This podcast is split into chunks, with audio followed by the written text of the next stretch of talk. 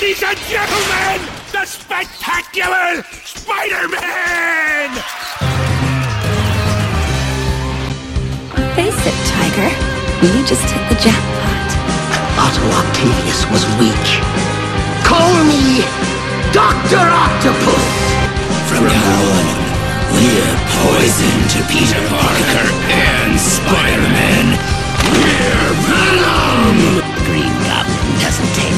orders from insects. The Green Goblin swats them into oblivion! Oh, you better not get your goop in my hair. Spider-Man, threat or menace? Someone is so getting the look. Tell me there's something better. Go ahead, try.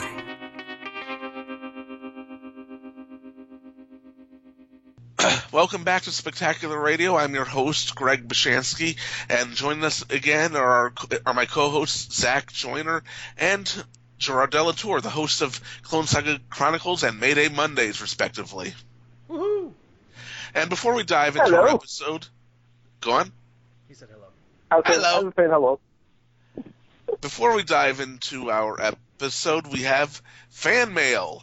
And if you want to send us even more fan mail, you can reach us at Zach.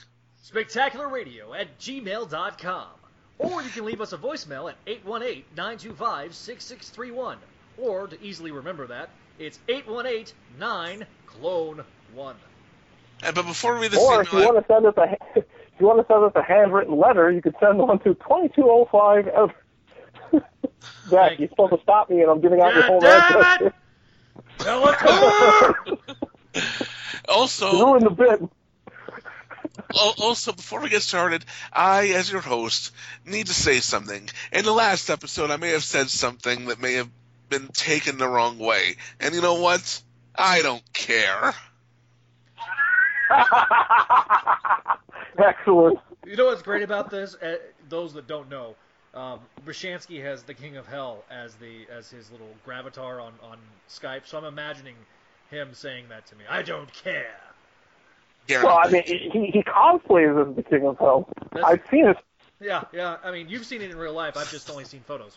The ironic thing about that is that I didn't even need to put that cosplay together. I had already had those clothes in my closet since before I even knew who that character was. Yeah, that was also the, probably the only time I've ever wanted to slap the taste right out of your mouth when I'm talking to you is when you stupidly just said out loud in public how much that coat was worth. I remember that. Remember the look I, remember the look I gave you, and I'm just like, what are you doing? Yes, I do remember Are that. you, are you trying to get mugged? But anyway, on to our email, right? yes. All right, so Big Al once again sends us an email. Our favorite contributor on spray-do.com and our favorite letter writer here on all of our respective podcasts. He says, "Dear Spec Radio, had to write in after the latest episode featuring Spider-Man himself, Josh Keaton." Great feat bringing him on the pre-ultimate episode of the season where he not only dominates the screen time, but we literally go inside Spidey's head. I essentially feel everyone nailed it in their assessments of the episode overall, from its psychological approach to its clever use of color, or color, as the British like to spell it, minimalist scenery, etc. The one thing I wish had been discussed, however, and maybe will, will, it will be in the future episodes, is Brock's transformation into Venom. Moving on, I know the episode gets a fair amount of flack for various reasons, chiefly how it adopts elements from the 2002 movie, which, by the way, if you would like to feel old, people graduating this year were born in 2002. Psst, Gerard, I think he's talking about you.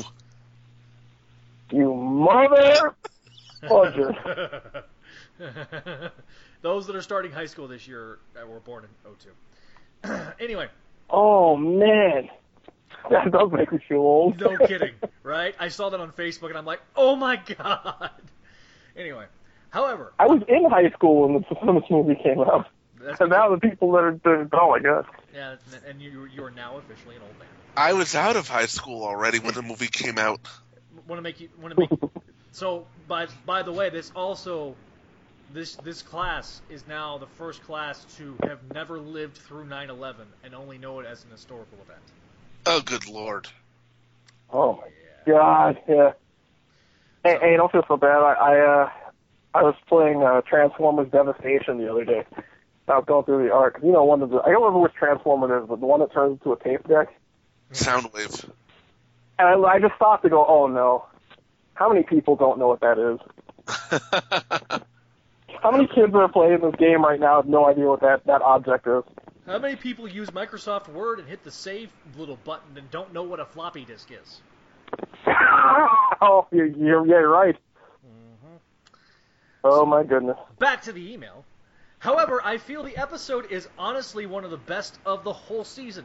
To address the elements kept in from the film, maybe more could have been done to differentiate it from the film, but honestly, when looking at the episode as a whole, the elements lifted from the film don't make up the majority of the running time, and usually did serve the plot overall as an updating of the origin.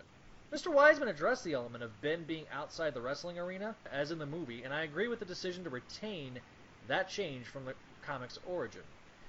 Whilst I will say Uh, Uncle Ben wasn't out. Hold on a second. Uncle Ben wasn't outside of the wrestling arena in the movie, though.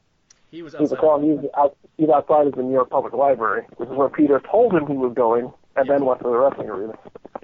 and I think it was the same way in the uh, in the in the TV show as well. Whilst I will say I will always prefer the comics version for various reasons. When trying to streamline and make the origin more realistic, this is, was a change which did honestly work. To be honest, the one and only thing I'm even, even remotely iffy on in regards to elements retained from the movie is Peter letting the burglar go out of a kind of revenge on the wrestling as kind of a revenge on the wrestling manager.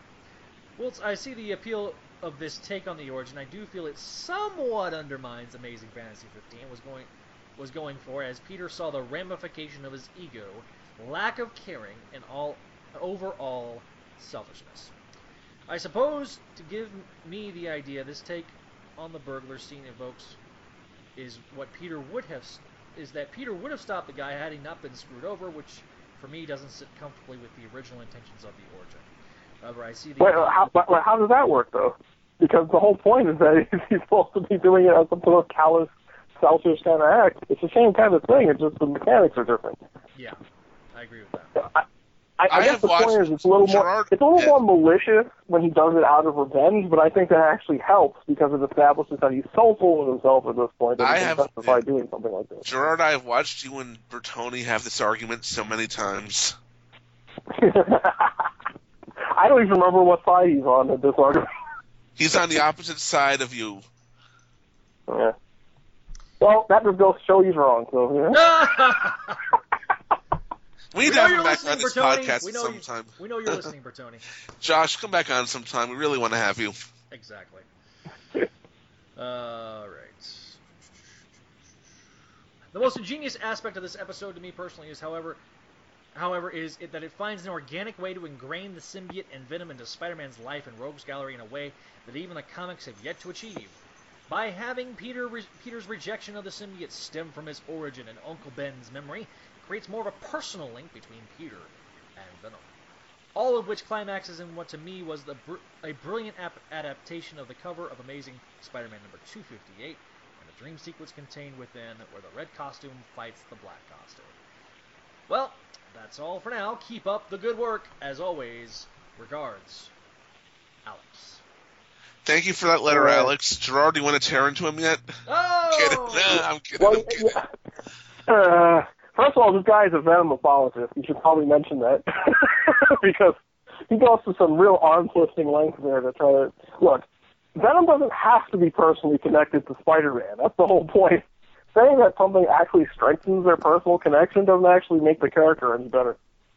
Because I don't think it was something that was all that necessary to begin with. And in fact, that's the weakest part of his origin. He had to go into some serious mental gymnastics, like retcon him into Spider-Man's backstory, just to try to establish that. When it wasn't even necessary at all. Well, and we've already established that this is our favorite version of that character too. Yeah. I mean, pretty pretty Yeah. concretely. But again, Venom had a long way to go. Yeah, he did. Still. Let's see. And um, is there any other material we want to discuss before we dive into the episode? Yeah, I think he's taken enough of the beating. Yeah, me too. Me too. I've got a summary right here. Over. On the African savannah, Sergei Kravinoff confronts a rhinoceros mad with fever and subdues it with his bare hands. He is attacked by a lion, revealed to be his pet Gulyadkin, and meets with his lover Calypso, who reveals that these newspaper clippings from America depicting Spider-Man. Sergei, delighted at the thought of a worthy challenge, accepts the, uh, the prospect of hunting him. In Manhattan, Peter turns in his biology exam and attempts to talk to Gwen, but Liz interrupts and Gwen leaves without him. At the lab, Peter thanks Dr. Connors for the second chance and is introduced to Miles Warren's lab assistant, Deborah Whitman. Martha inquires if they know where Eddie Brock disappeared to, and Gwen worries that he may have been attacked by Venom. Miles Warren enters, gushing over Dr. Connors' research on lizards and how it overlaps with his own research on mammals, and Curt immediately declares that line of research to have been a dead end and an embarrassment. That evening, Spider-Man swings through the skyline, mulling over whether to date Liz or Gwen, unaware that Sergei is watching him. Sergei ambushes him and almost brings him down, but Spider-Man ultimately trounces him, stating that while Sergei may be the ultimate hunter in New York City, he's out of his league, leaving him hanging by his ankles from a street lamp for the people to laugh at. Sergei frees himself and reunites with Calypso and Gulyadkin, leaving a sample of Spider-Man's costume torn off by one of his spears to track him across New York City, ultimately leading him to ESU's science lab, where he confronts Miles Warren, who is clandestinely continuing his research on Doc Connor's lizard formula. Warren, wanting to test the results of his research, claims to have been the one to have given Spider-Man his powers, prompting Sergei to demand that he do the same for him.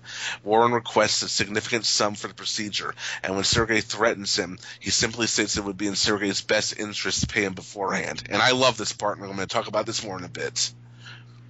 At Midtown High's football game, Peter tests out this new camera and Liz flirts with him. The Mustangs win the game, but Flash breaks his knee throwing the winning pass. At ESU's lab, Sergei pays Warren's half up front, threatening to sick Gulyadkin on him if he is dissatisfied with the results. Warren infuses Sergei with a mixture of lion, leopard, and cheetah DNA, transforming him to transforming him into a werewolf-like feeled beast. Calling himself Kraven the Hunter, he attacks Spider-Man and proves to be his match. Their fight trashing the Museum of Natural History. In the middle of their brawl, Peter receives a phone call from Liz asking him to come to the hospital, but his fight with Kraven spills out into Central Park. Spider-Man slows Kraven down with webbing enough to deal with what he thinks is a knockout blow, but is distracted by drums, and when he turns back, Kraven has disappeared. Peter arrives at the hospital and attempts to to comfort Liz. When Flash is wheeled out on a gurney, she, she rushes over to see how he is doing. Kraven awakens, being tended to by Calypso in their limousine, and their benefactor introduces himself as the master planner and asks Kraven how he feels about hunting in packs. Dun, dun, dun. But I'm um, okay. The, the, before we start, the, probably the most controversial thing in the series up until this uh, to this point has been either sh- has been Shocker v Montana, but I think Kraven. I know Kraven's mutation here is even more controversial than that. Whenever it comes up, although I don't hear about it too often, and I'm going to be honest, Kraven the Hunter is a character that I never gave a crap about, so I don't care that they did this to him. Kraven the Hunter's best story is the one where he dies. Yes. He it is. Oh, that's true. That's true of Gwen Stacy too. Yeah, yeah exactly. exactly. Um, what does that say about those two characters? Um, it says that there wasn't enough done with those two characters prior to their deaths to make a true impact. Stan Lee. No, yeah, Stan Lee and John made the most That's not the same. Hold on, hold on, Greg. Shut up. I'm trying to counter argument here. You see, Zach, you're saying that that means that all their other stories are crap, in, uh, or that they weren't anything memorable with them. No, what that really means is that their the stories where they die are so great and iconic that it overshadows the other ones, and sometimes makes people convinced that that's the case. That isn't necessarily true. I concede your point. Now, I was about to say, Stan Lee and John Romita Sr. must have loved Kraven because they used him more often than almost any other villain in this in the Lee Romita run, except for maybe the Kingpin. Yeah, I think I think it was I think it was Romita, one of Romita's favorites. So, well, obviously, yeah. I mean, they, they, just kept using him. He was like every he appeared, I think, once at least once every ten issues. There are multiple reasons for this. For one thing, as an artist, he's so visually different from all the other characters that he just immediately becomes a, a nice, fun change of pace. Like you're constantly drawing like you know guys in green jumpsuits and stuff.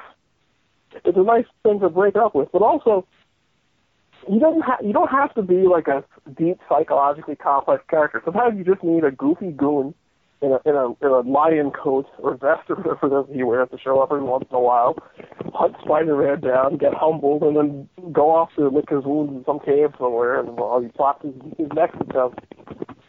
And Nothing maybe wrong even with that. and maybe even shoot lasers out of his nipples in the process. that well, to be fair, he was shooting them out of the lion's eyes on his vest. But yeah, that one was kind of goofy. Yeah. Thankfully, he only did that once. Speaking of Gwen Stacy and Kraven, remember that time when he tried to, to make her, uh, Gwen Stacy his wife during the Labor era? Was that that sto- was that that story in the Savage Land, which I think was done only to have an excuse to draw Gwen in a bikini for two issues? yes. That was actually uh, that was actually Roy Thomas and Gil Kane. All right, right. Oh, was it? I, I thought it was. I thought it was Lieber Mead. I'm sorry. Well, that sounds like something Roy Thomas would come up with. He loved Savage Land. If I remember correctly, I think that's the first story that Roy Thomas did when he took over for Stan Lee, right? I think so. May have been.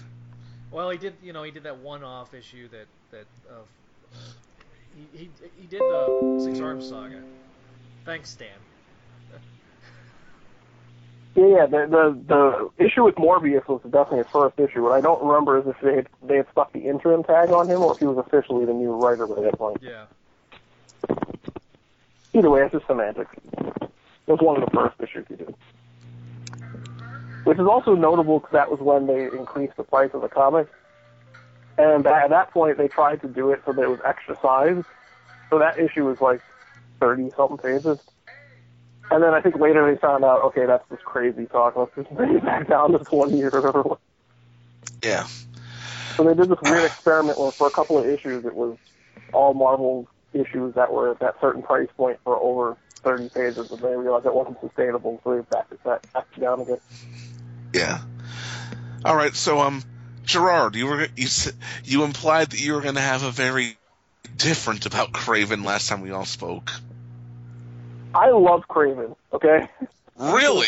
And I hate when And I hate when people go like, "Oh, his well, his best story is the one where he dies." Yeah, that's true, but that's just because that story is great. Doesn't mean all his other appearances are bad. No, I, I I remember this when Gerard and I did the um, the Kraven story of the Scarlet Spider, and Cra- uh, and and Gerard's unironic love for strange characters such as Delilah and, and Kraven the Hunter, um, which makes Gerard a little strange, but we already knew that. Um, it, it, it's, just, it's this perpetual need for every character to be some kind of A-list severe threat that bothers me. Oh, I agree. Because Oh, agree. if Agree. villains come in te- like that's why characters like the Spot or like the Hypno Hustler, like that's why people end up loving these characters. Because you need a character to show up every once in a while and just get beat up. you know what you need jo- uh, to use a wrestling term, you need jobbers. Hey, I, of my I was fa- actually about to say that and I hesitated. Hey, one of my favorite. Hey, one of my favorite stories from the '90s was the Legion of Losers. Oh my god. Exactly. Yes. You need jobbers to show up every once in a while so that Spider-Man can beat him up and and remind you that he's a, a really severe threat as a strong, competent hero. Yes. That's one of the things that drives me nuts about JMS's run, for example, which is that every time a villain shows up, Spider-Man gets his ass kicked, and after a while he just starts looking like a chump. If you mix in a couple of Kravens and you know Hypno Hustlers and Spots every every once in a while for him to smack around, that that perception doesn't happen. Well, I mean, we when you read the JMS run, how many classic villains did he use? Doc Ock. Doc Ock is pretty much the only one. Once. Yeah. Uh, Doc Ock. But he also felt, but, but JMS also had this problem where every character that showed up had to be some kind of world-cracking threat, which is exactly what I'm talking about here. Yeah, yeah, exactly. I mean, every everything was, and and spiritually, I, I hate to bring up his name, he who shall not be named tries to do the same thing to much less effect, to where it's like groan-inducing. Everything has to be ultimate game-changing. No. It's No, like I- ultimate Exactly. He's That he who shall not be named is like the ultimate warrior of of Spider-Man. and, and, and you know what? I agree with you. I definitely see where you're coming from. For some reason, the character of Kraven in the comics, he's at the bottom of my list of Lee Ditko villains. Okay, okay, the Living Brain is probably even below that, but um, I mean, I like the Vulture more than I like Kraven. See, but here, but okay, but that's why I like Kraven functionally. Here's why I like Kraven as a character. He's always had just the most consistent characterization you can think of. He's a guy who is like he's the king of the jungle. He, he can strangle out and he can choke out any lion. He's faster than a cheetah. He's stronger than a rhinoceros. Or that we've all seen the, the his bragging. So he shows he's like, okay, I need a challenge. I need something that I can sink my teeth into. So he comes to New York. He faces Spider-Man, and Spider-Man smacks him back so hard that he, he's just like, what? Because he's never been beaten like that before. Yeah. And when that happens to you, you want to. If the rest of his life basically is his driving force. I have to be better than Spider-Man. I have to beat him. I have to beat him. Which, You know, he might he might align with the the uh, he's another supervillain here. He might do this, do that. You have to beat him. And ultimately, that leads right into his his death story because you get to the point where you, when you finally do beat him, what's left? The answer, of course, is nothing. That- In Kraven's that's- mind, That is a die very with Russian. honor, you have to kill him. So that's it. That is that is a very Russian mentality. the Russians, Yes. they, they That's what I'm saying. It all time. It might not matter that much now with people in, in an era where the Soviet period is, is so far in the past. Well, now. Vladimir Putin's Vladimir Putin is doing his best Soviet impression these days, you know? Yeah, yeah, yeah. Aside from the fact that it's kind of coming back now, the idea, the, yeah, uh, this indomitable drive to be number one. But the, the wrinkle here is Kraven isn't anywhere near good enough for that to actually work. At least this is my interpretation of him. He's always been like. It, it, it's sort of like that kid who thinks he can be the quarterback of the football team, but he actually really sucks and doesn't realize it. Like Kraven, is, he is not to that level, but Kraven is he's not good enough to beat Spider-Man. But that's not going to stop him from continuously trying. So whenever he shows up, he's almost like a pet. He shows up, he fights Spider-Man a little bit. He might get close once in a while, he might get the jump on him, but ultimately he's going to lose. And that's his function in the story. And it's a necessary good function, and, it's, and you add wrinkles to him to, that that support that having him live in a mansion and be surrounded by stuffed, you know, animals that he's killed, sitting around drinking wine, looking at them, thinking of glory days that are past. That's the character that he is. Which That's is why true. in this episode, when he goes when he goes to Warren to get all juiced up with like technology, that doesn't work at all. that's not that's not Kraven the Hunter. I'm sorry, Greg. This is a swing and a miss for this series. Hey, you know what? I agree. Like I said, like I said, it's something that I just like. It's not something I'm going to defend ultimately because I don't give a crap about it. Oh, I know. But I, I guess the point I'm trying to make here is that judging from my passionate soliloquy, I just went on there, which is more of a rant, really. That there are people that do care about this guy because getting Yeah, know. the Yeah, lovable know. loser is, is, a, is a thing. You grow attached to seeing this guy get smacked around enough, and then finally, he kind of grows on you to the point where you like seeing him around sometimes. I thought his first fight scene with Spidey in this sums up exactly what you said. He shows up and uh, he tries to take him down. Ultimately, he ends up getting humiliated. Yeah, that's why I love the first half of this episode because that's that's Kraven. That is Kraven. The guy who shows up, he, he, he walks into something he doesn't know what he's walking into. He's like, I'm I'm king of the jungle. What's his problem? And then he walks in there, sack, sack, sack. Relatively easy fight. You show him to be threatening if he gets to jump on Spider-Man, which he does. He almost gets Spider-Man on arrow. He almost manages to get Spider-Man a couple times during the fight, but ultimately it was Spider-Man's fight to lose.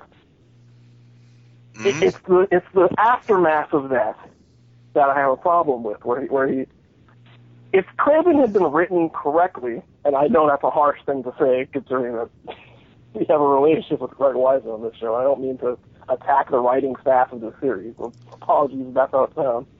If Kraven had been written in character, his response should have been He goes back to the jungle a little bit. He starts seeking out some uh, some herbs, some potions, some animal blood here, this, there. He starts mixing together some concoctions to try to.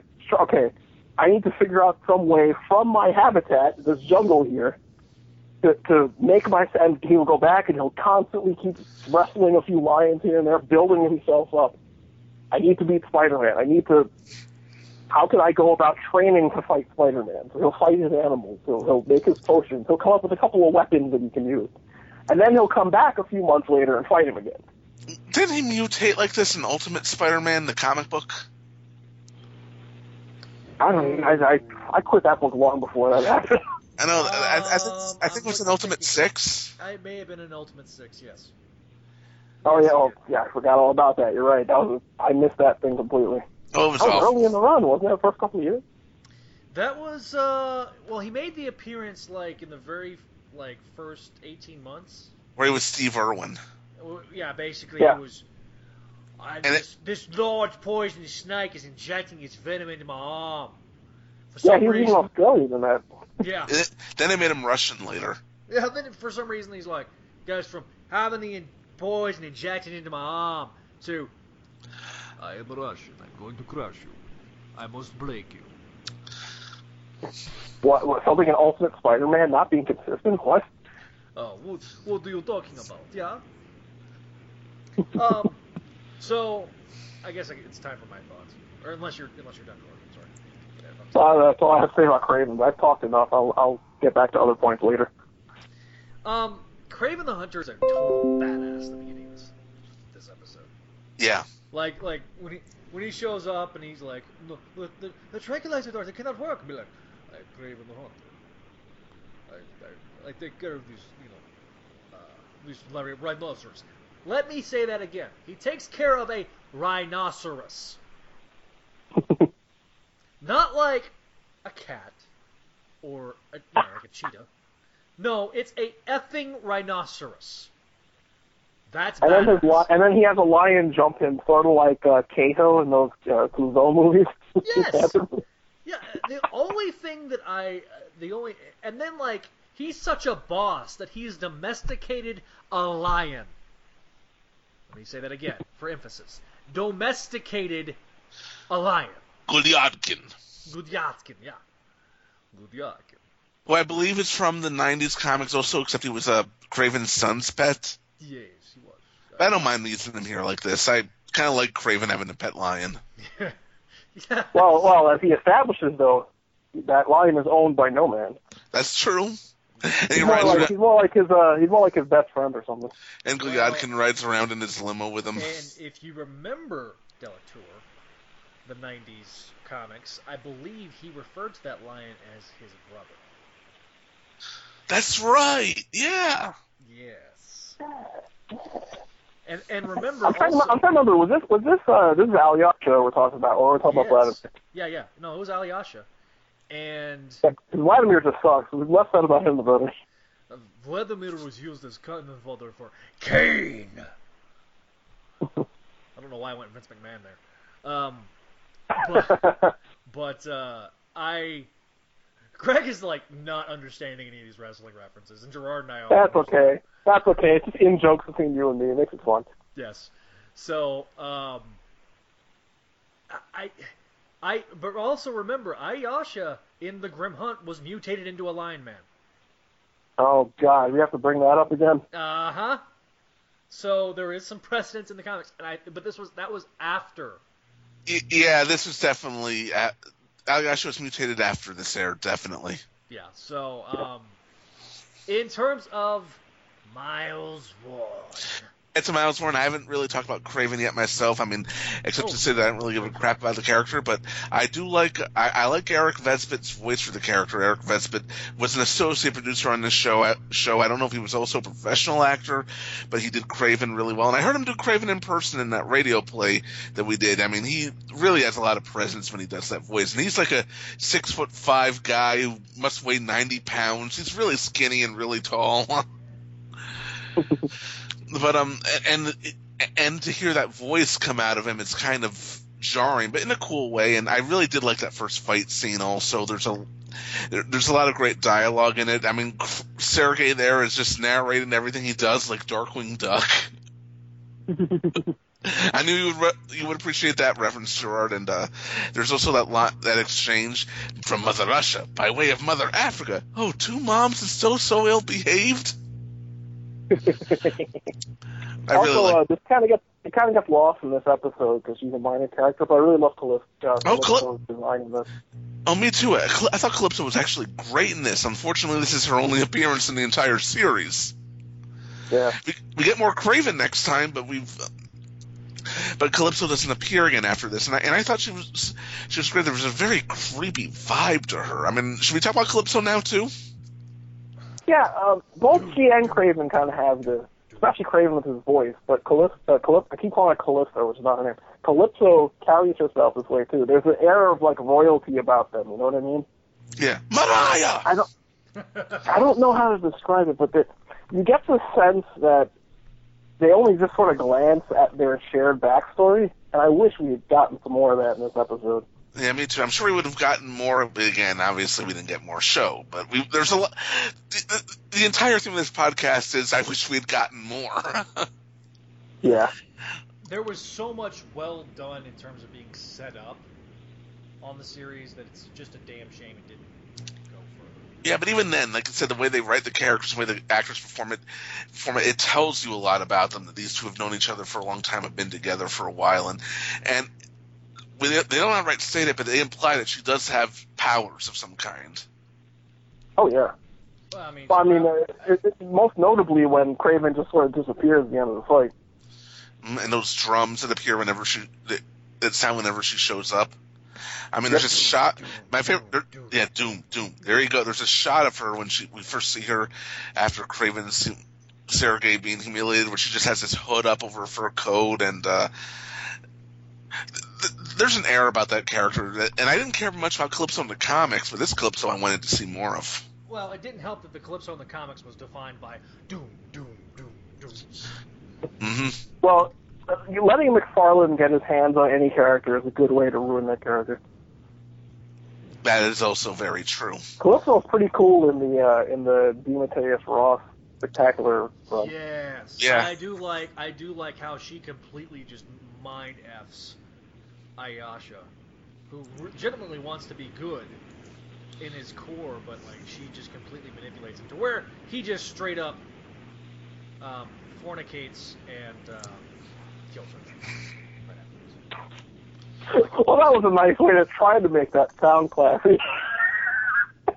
I don't know. Um, violence against women is wrong, everybody. Like, Yeah, what the fuck? Ha, ha, ha. Yeah, that was bad. That was really bad. What are you talking about, Greg? You just grab her right by the. No, no. Oh God, no! Oh my No, god, no, no. no, no, no. No, no, no, no. That is editing. Be- You edit that out, Bashansky. Well, by, well, by the time this is posted, the election will be over anyway. Ah! but um, but yeah. Okay, um, but, so we're talking about Calypso. Yes. Mhm. I, I guess this ties into a note that I have here, so I'll jump in. Um, you get Calypso, you get Kraven. I, I'm getting the sense from this episode and the previous one together, and maybe I'm alone in this, but I think they're throwing a few too many characters at you at once. Well, we Am I don't the get- only one that got that sense? Well, I get what you're saying. I guess new season they want to introduce some new faces. Thankfully, we don't have that in the next two episodes. I don't think any new characters get introduced over the, in the next two episodes. Ah, good. Uh, you know, we are in kind of the phase where it's season two itis, so they're trying to introduce a bunch of new characters. So I That's, okay that's literally word for word what Greg just said. You're not paying attention, Zach. going off my notes, jerk face. Um, anyway, um, can we talk about Miles Warren? Yes, let's. For, Ah, I, I just want to say one thing. I just love the way he plays Sergei. I love it. Just the Sergei threatens him with bodily harm if you don't do this, and Miles talks his way into getting a hefty sum of money, very convincingly, very well done too. Just the way he does it. Um, again, I, I mentioned this last episode, but uh, Miles is a magnificent bastard, and I like when Miles is a magnificent bastard.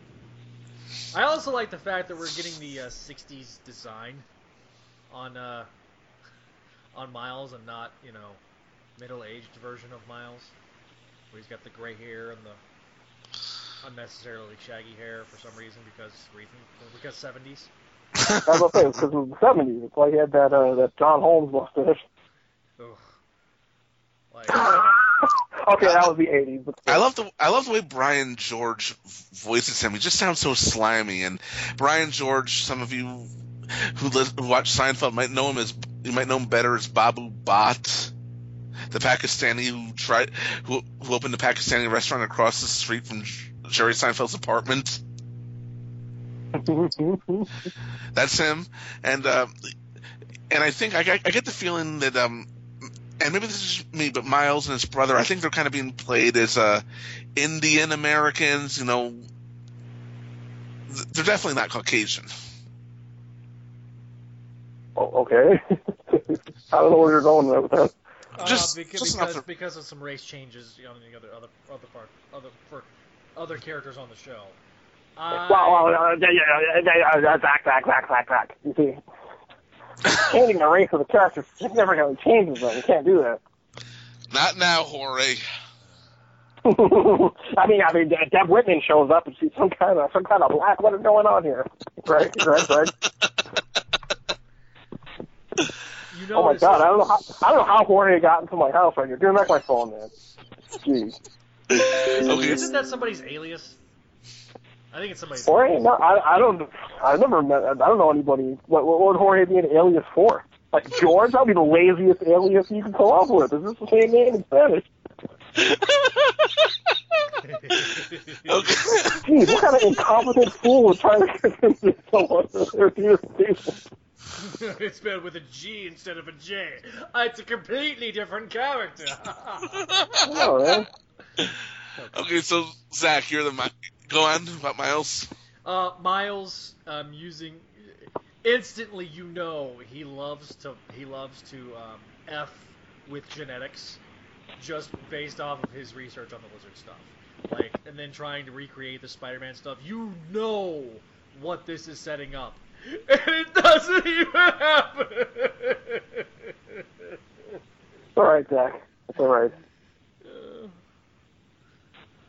We can talk about other things that won't make Zach cry, like the quarterback of a football team getting a significant injury. oh! Twisting that knife. We will get there. We will get Is there. there a replacement quarterback that's equally as good, except on the vertical passing game? anyway, uh, sorry, sorry, not to derail it. Back to Warren. This is an observation I've had, and this is something I've been thinking of when I watched this.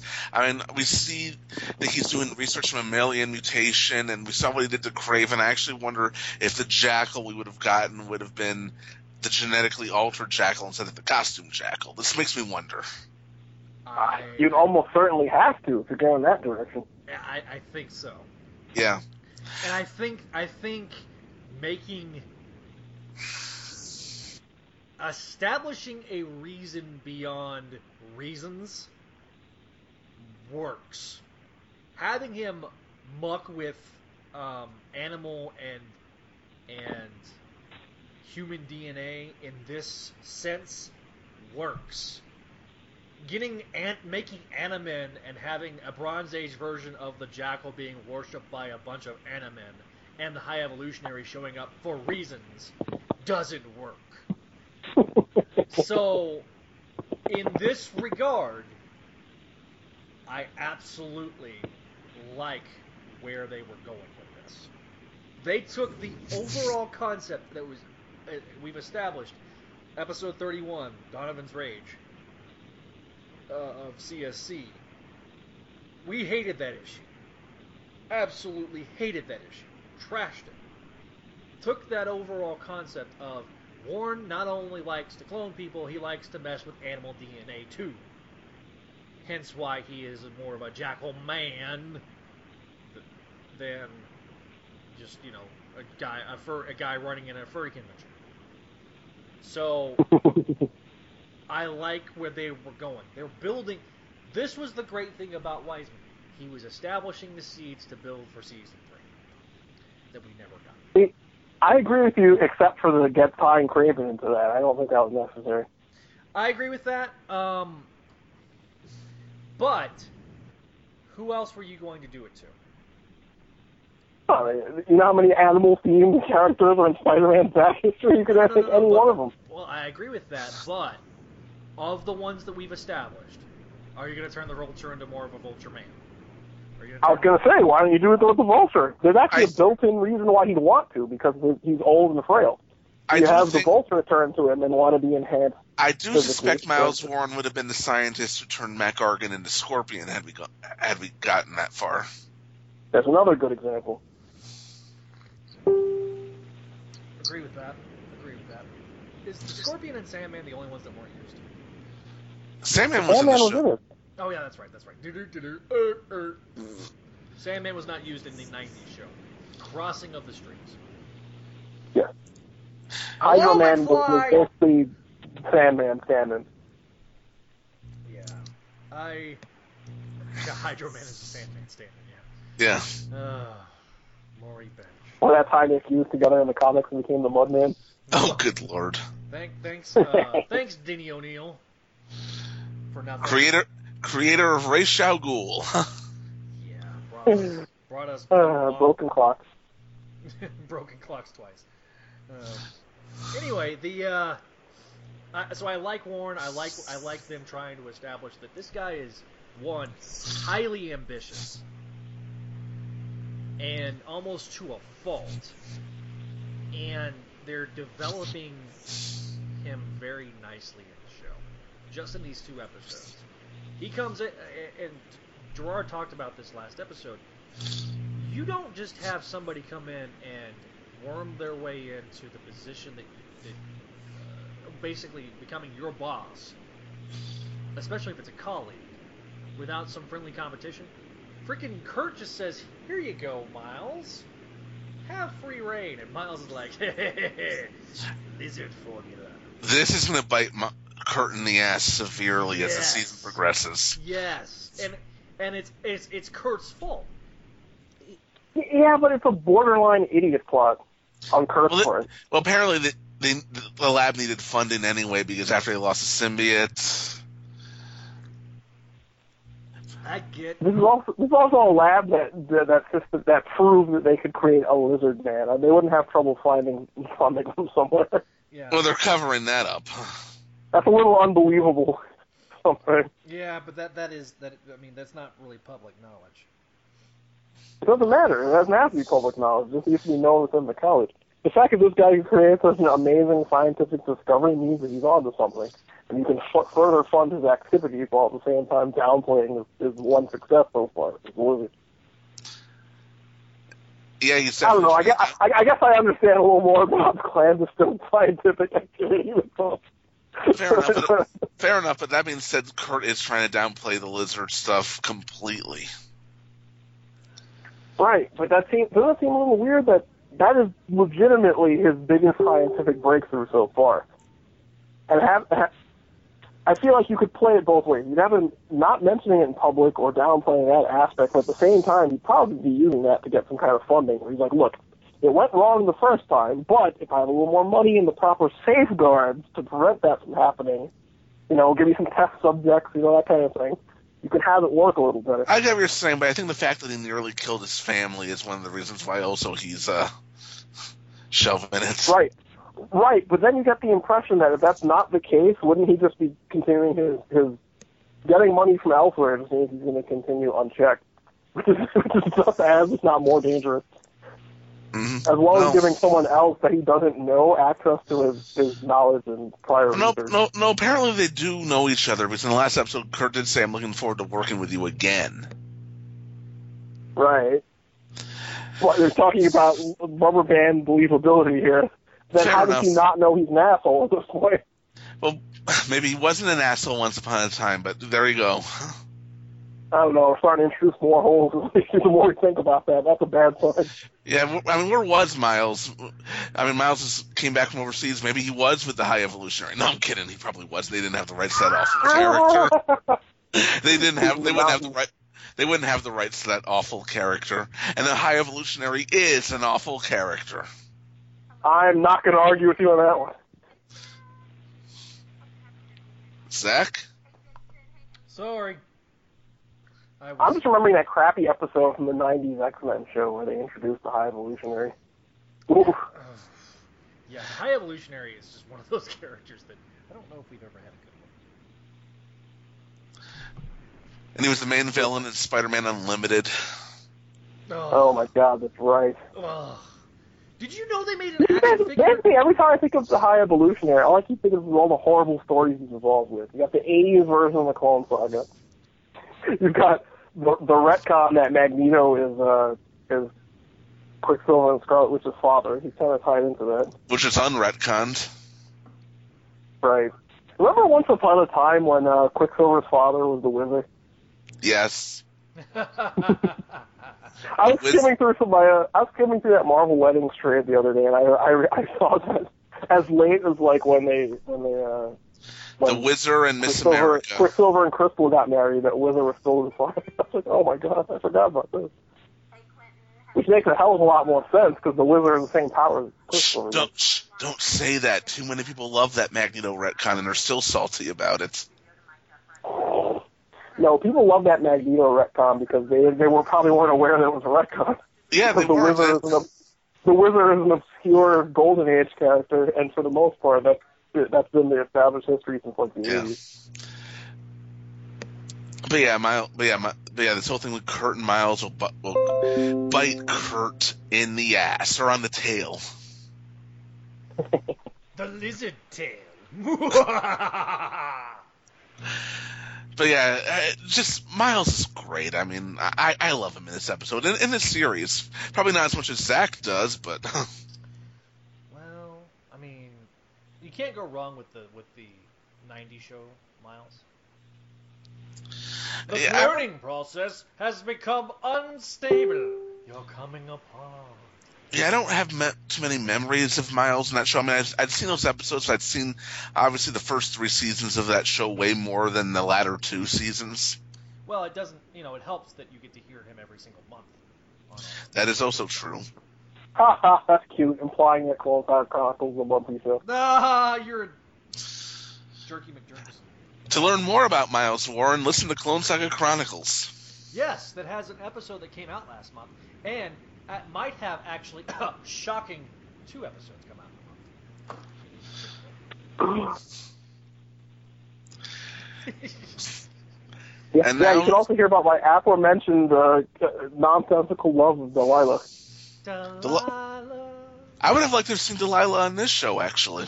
That would have been fun. That would have been. She would have been great. Yeah. uh, So um, let's see. Moving on, let's talk about Zach. Another one of your passions, football. The entire football sequence. I'll let you take control of this bit. Oh, okay. So, um, Flash pulls a Tony Romo. I'm kidding. Um, okay, Zach, Zach, I know you you and I had to have seen the same thing, okay? Mhm. When he got hit, wasn't the first thing you thought spinal injury? Yes. How in the hell did he hurt his knee from a hit to the back? Now, I will say this: if, depending on if, okay, if he's standing on the balls of his feet, which he shouldn't do if you're a quarterback, that means you've got happy feet, which means you're not setting into you're not setting into the throwing motion. Which what that means is is you, you get your feet set as a firm base, and then use that as your as your torquing Leverage. into the throw, as your leverage for the throw. If you throw off of what's called your back foot, usually it's inaccurate. It's one of the things that drives me nuts about Dak Prescott. But anyway, everybody was annoyed.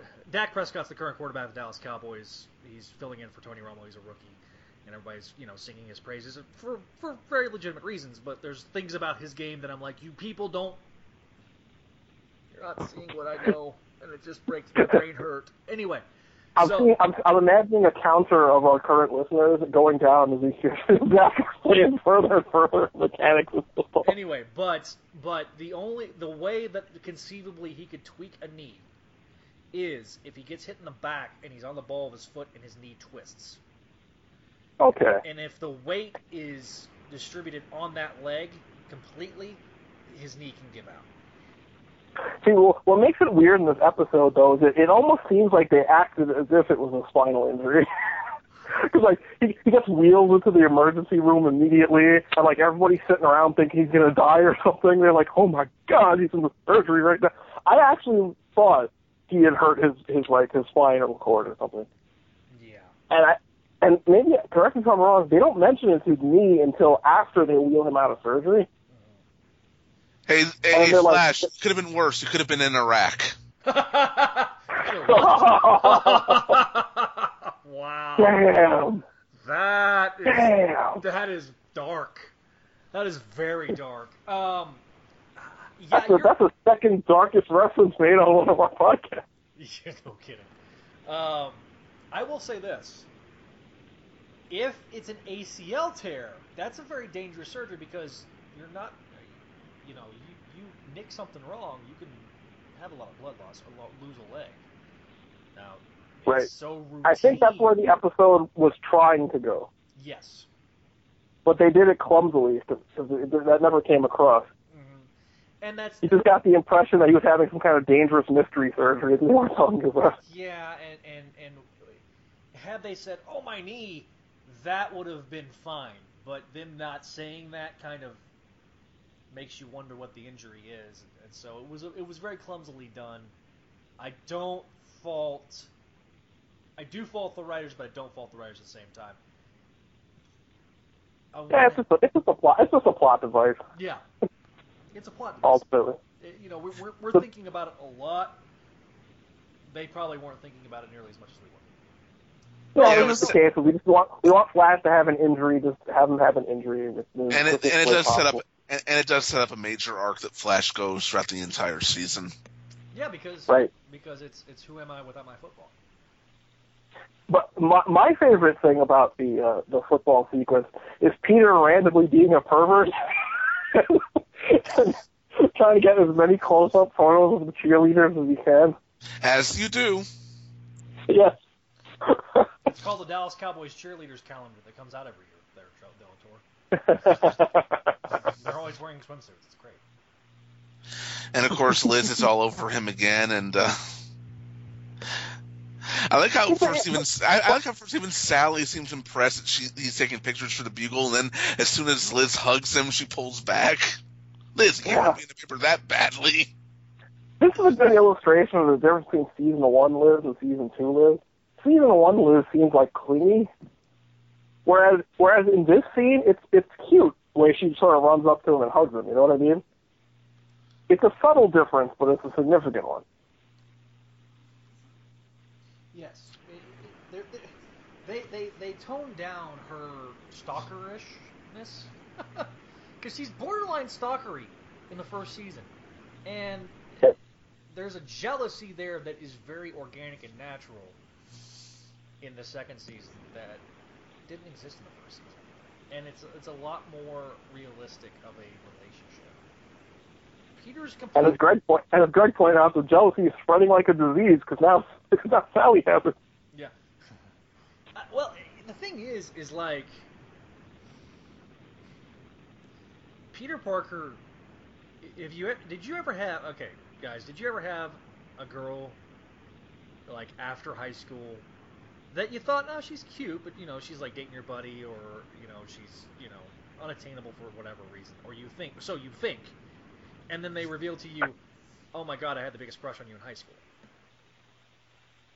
Okay, I was with you up until the I had the biggest crush in high school part because of course I went to an all guys high school.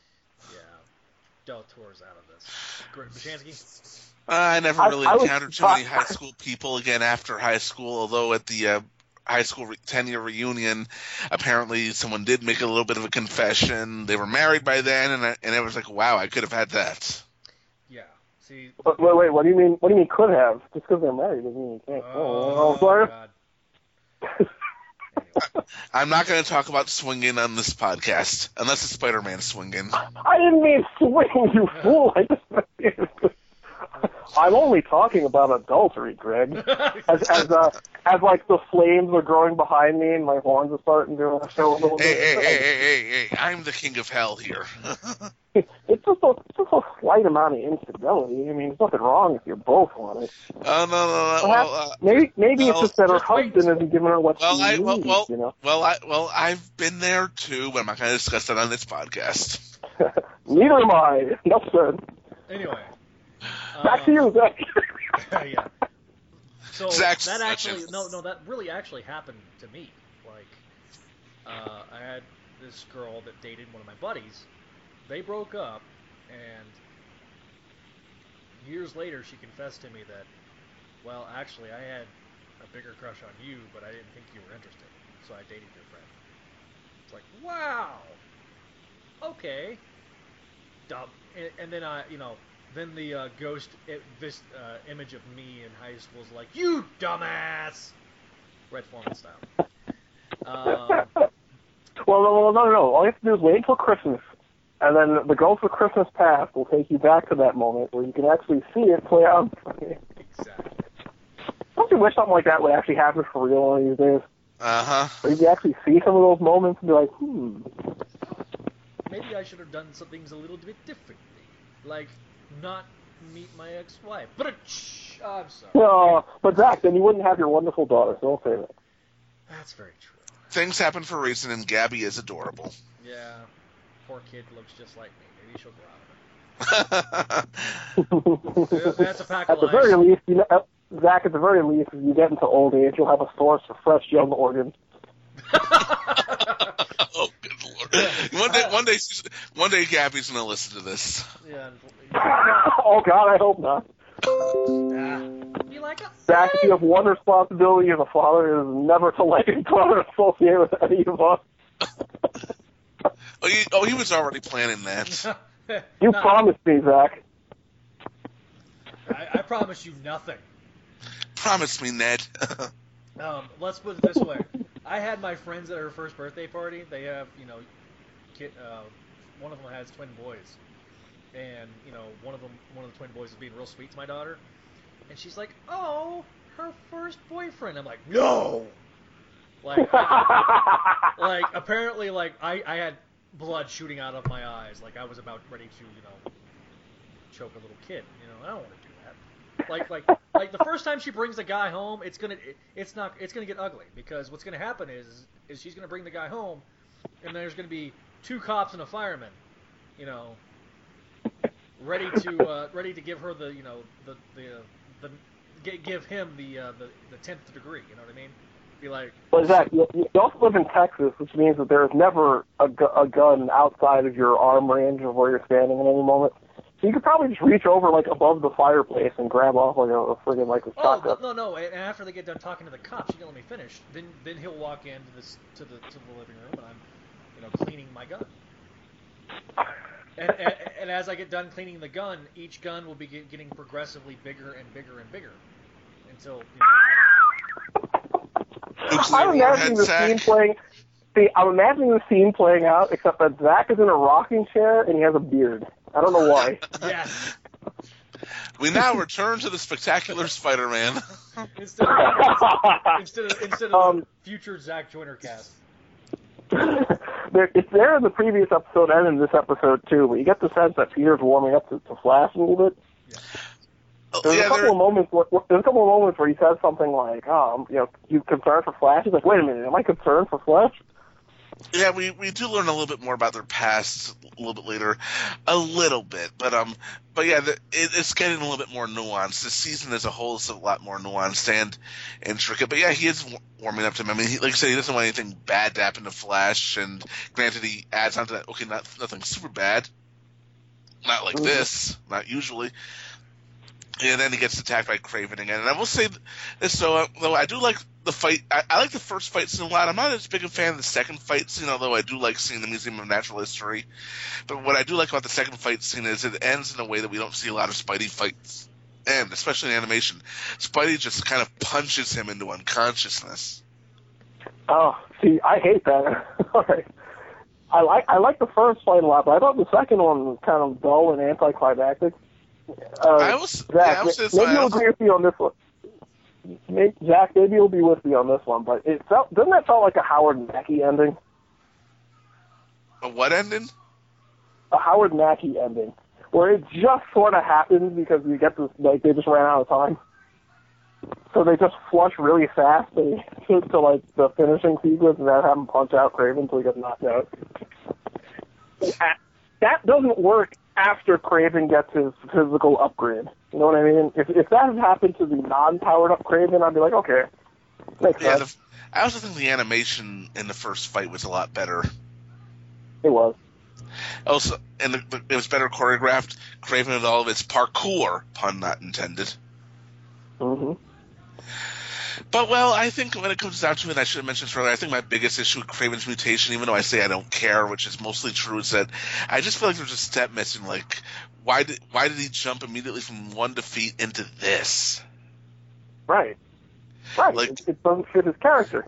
I, it doesn't either. I mean, uh, I mean, I'm going back to another Weisman show, Gargoyles. Before this, the pack of there were these human villains who were kind of animalistic. Eventually, they upgraded into cyborgs, and one of them was a mutated werewolf type. But there were like three episodes before that happened. After they had their asses kicked multiple times. hmm Whereas here, he just loses once and then boom. Although I do kind of like the bit where he, he's u- taking Gulyadkin on a walk throughout Manhattan. Yeah, that was fun. Especially the bit and there's just one scene in uh, one small bit where in the bugle and Jameson's just screaming at the lion. Yes, I especially love that they they don't have the sound for that. Yes, I. I It's just done in a silent montage, and you just see Jameson yelling and shaking his fist at him. Weird. Well, I'm thinking Jameson's using words that you can't say on network television. What the are you doing in the People, Uh, I for do some have reason, one- people like my Jameson on the various podcasts. No, I'm serious. Like, there have been several people that like anytime Zach does a Jameson voice, it's, it's always gold. For some reason. My, so, my favorite's your, my favorite's your Putin voice. well, my Putin voice is also my Kraven Hunter voice, and so therefore we use it this episode. in, in non-Soviet Russia, Putin scored seven goals on you. God, that I That's not a joke, by that's not a joke, by the way. Uh, uh, Putin usually plays in their hockey all-star games, and he always scores like nine or ten goals. Because they let him. Oh yeah, are you gonna are you gonna hit the president? No. I It's like, wonder if they I'm get pl- bears from the circus to ru- for him to wrestle. Probably. Just like Kraven. No, Kraven actually wrestles real animals. Yeah, like like like I get I you know you know what? I think I think Vladimir Putin is inspired by Kraven the Hunter. I think, we, I, I, I think we get it now. He wants to be Kraven the Hunter so bad that he will he will wrestle bears just to make himself look badass. so our international incidents now are all Stan Lee's fault. Unfortunately, They what true believer. the face run true believers. I'm just imagining you're on the, you're a hockey player, you're on the ice, and all of a sudden a Putin is skating towards you. What do you do? You Like, you don't, just let him go by? you, you don't body check him because you might get shot right afterwards.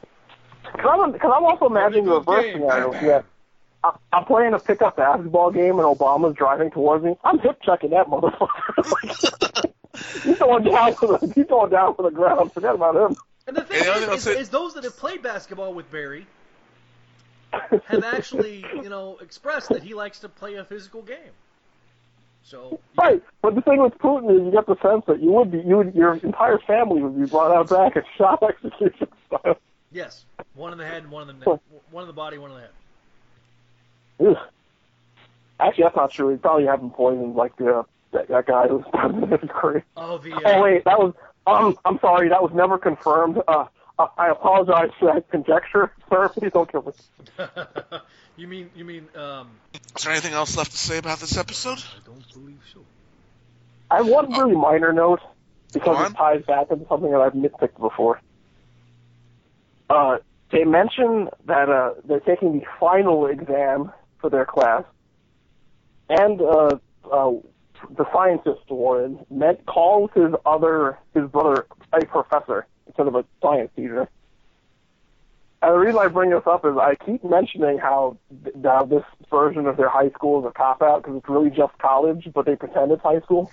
It's a magnet school. Those are, Apparently, those are two things that further support my argument. well, apparently this is a, apparently this is actually accurate to magnet schools. I have done some research into them. Again, but the fact that they said it in a magnet school is itself the cop out that I'm talking about. And I guess did- they, Just better in college, goddammit. why do you keep? Why do you guys have to go, contrive all these things and make it a high school setting? Not. I guess it felt like I mean he said this before. Midtown High is in Midtown Manhattan. Why is a kid from Queens going to Midtown Midtown Manhattan for school? And for that matter, why would a school in Queens be called Midtown? That's uh, that's weird. That's why they did that. Mm, that sounds like bullshit to me, Greg. Fair enough. that vague lip. Fair enough. Let's just agree to disagree on this. I'm sure it'll come up again before this podcast is over. Right, because there's one thing you know about me, so I don't let these things go. no, but yeah, I think that yeah, the teach. I, I believe. Gerard, let things go. but yeah, I believe the high Although to be fair, I'm not nearly as bad about it as, as uh, Josh. Oh, Yeah. he still makes the. I mean, I make the hashtag joke unironic, like ironically, like. I, I think it took him a year for him to let go of the fact that non-Avengers movie characters were making appearances on covers. Well, that hey, you will. hey, when that was you the- will be at the feast. Nice. And hey, when was the last time I mentioned that show that everybody knows I hate? Besides this the moment. Yeah, that one. It's been a while. I keep try- I keep trying to prod you into doing it, but you resist. I, I admire your willpower. I, I have to say though, it also is the you know we ought to mention that it's finally our our long national nightmare is coming to an end. By the time Oh, this also Spider-Man's been canceled for the fifth time. No, it actually is being replaced by a new series. So it is it is which is which is being which is going to have one of the showrunners from Avengers Assemble. I have no hope. Yeah, exactly. There's no reason to believe it could be anything. But and Dan Slott's involved. So I oh, say- I mentioned Voldemort's name. No. Dan Slott wishes he was Voldemort. I'm convinced that Voldemort would make a better Amazing Spider-Man writer than Dan Slott would. Hey, coming up with the, hey, working t- the name Tom Marvolo Riddle into I Am Lord Voldemort does require creativity. That's one thing Slott doesn't have. It's creativity. Okay, let's uh, move on. Let's you move know what on. else he doesn't have? Let's move on. The will to exercise. Let's move on. Okay, so um, is, are there any other notes to give on this episode? Anybody have anything? Miles Bourne No. is a magnificent bastard. All right, let's go out for grades. Zach, you go first. I'm giving this a B. Okay, Gerard. Oh boy, this is a hard one because I actually really like the first half of this episode. I'm gonna go with a C minus with the asterisk annotation that this would have been like in the B plus range if it didn't go off the rails the way it did. Okay, and I'm going to give it a C myself, just because again, while I don't give a crap about about Kraven again, I, I like Eric Vesbit. I do like the the first Kraven design. I do like that first fight. I just I don't even care that he was mutated so much as I do not understand his motivation for choosing to do that to himself, especially this early in in the game. I mean, I just that never sat right with me. I don't care that I'm I'm not one of those people who says oh. he sh- Shouldn't have done that to begin with. I don't care that he did that, but um, I just wish that they had executed it better because it made no sense for him to make that leap. But it did get us a great Miles Warren scene. Yeah. But yeah, C is my grade. Zach, you you gave it a C minus, and Zach, you gave it a B. Yeah, but Zach grades on a curve because Miles Warren was in it. Why not? It was a hey. Miles Warren doesn't get too many appearances in, in other media, I- especially good ones. I, you know, I'm sorry. I have to be excited. You're allowed. Oh, don't worry. Clone Conspiracy will beat that feeling out of you. Actually, I didn't You'll, hate. you'll never want to see him again by the end of that story. I I I I'm not gonna lie. I didn't, I didn't hate his. I still say that's Ben Reilly under that Anubis mask. A lot of people think it's Norman. So we'll find out. By the time this comes out, I think uh, we'll either uh, maybe next, By the- maybe next by the- month. Yeah, by the time this podcast comes out, the election will be over. Also, long national nightmares. Uh, well, one either either Oh. one, either one of our Uh, one of two things are going to happen. Our long national nightmare will continue, or a whole new long national nightmare will begin. Once again, you can tell when we recorded this damn thing. So, I'm about to say that, well, clone conspiracy did end, the election did end, and I'll turn this over to Homer Simpson. Kids, won't you step outside for a second?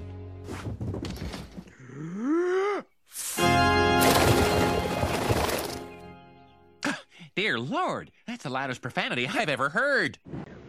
Fair enough. Exactly. There's the, I I was going to say there is no nightmare ending. We're just entering a different one. Yes. All right. Okay, tune in next time. Time spectacular fans. We'll, we'll, we'll be joined again by Zach and Gerard. Hopefully, Gerard's internet will be better. And special guest host Vladimir Putin. Yes, Vladimir Putin going to be part of the I'm really excited about this one. I don't know how we're going to work out the time schedule and such. I'm calling in from the. From Oh, I don't give a crap. That guy, I'm sorry, Russia, not the Soviet Union. Soviet That doesn't guy will that guy will wake up and be on the phone when I say he is, or else I will kick his ass. Yeah. Oh. This is the guy. so this is the last time that Greg will be on the show.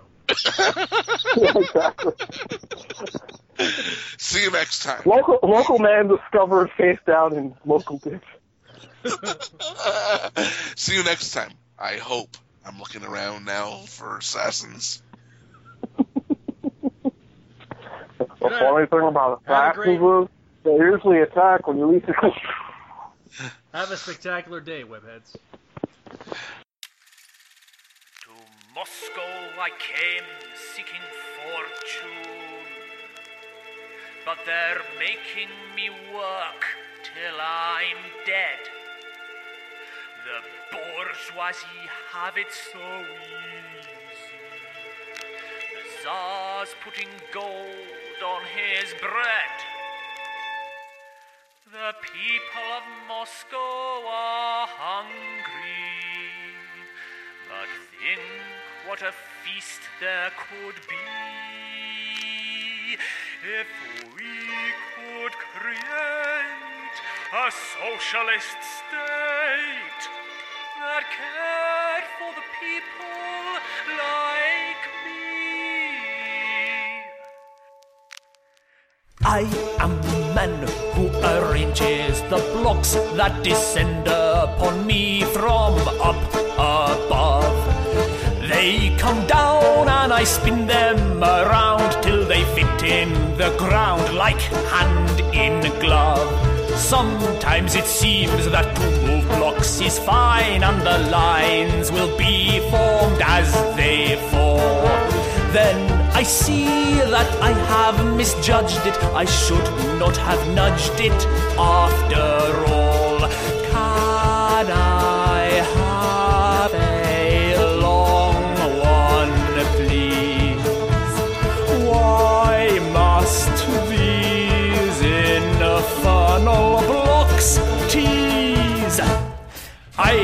The man who arranges the blocks that continue to fall from up above. Come Muscovite, let the workers unite, a collective regime of peace and love. I work so hard in arranging the blocks, but the landlord and taxman bleed me dry. But the workers will rise, we will not compromise, for we know that the old regime must die. Live kill the. We salute the. I am the man who arranges the blocks that continue to fall from food on your plate now belongs to the state, a collective regime of peace and love. I have no choice in arranging the blocks. The Bolshevik rule, what they say goes. The rule of the game is we all are the same, and my blocks must create unbroken rows. Long live Stalin, he loves you. Sing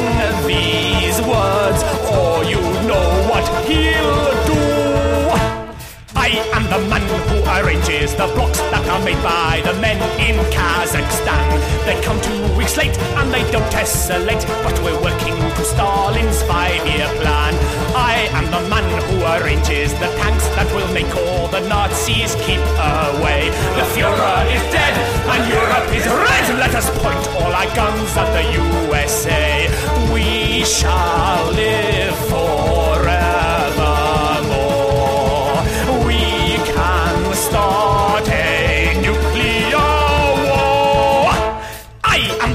Who arranges the blocks that are building a highly secret base. Hip hip hurrah for the USSR! We are sending our men to outer space. I work so hard in arranging the blocks, but each night I go home to my wife in tears. What's the point of it all when you're building a wall and in front of your eyes it disappears? Pointless work for pointless pay. This is one game I shall not play. I am the man who arranges the blocks. But tomorrow, I think I'll stay in bed. The winter is cold. I've got plenty of gold. And I'm standing in line for a loaf of bread. Maybe we'd be better off if we brought down Gorbachev. I am the man who arranges the blocks that continue to fall from up above. The buckets are free, so much money for me. Tell me why should I care for peace and love? The buckets are free, so much money for me. Tell me why should I care for peace and love? Peace and love. Peace and love.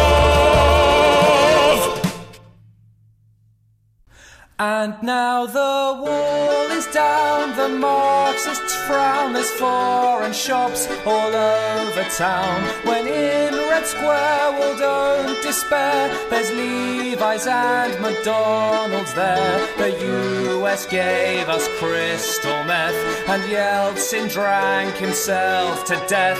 But now that Putin's put the boot in, who'll get in our way? So we reject free enterprise, and once again the left will rise. Prepare the flags to be unfurled, cause we're seceding from the world. We shall regain the Georgian soil, we shall obtain the Arctic oil, we shall arrange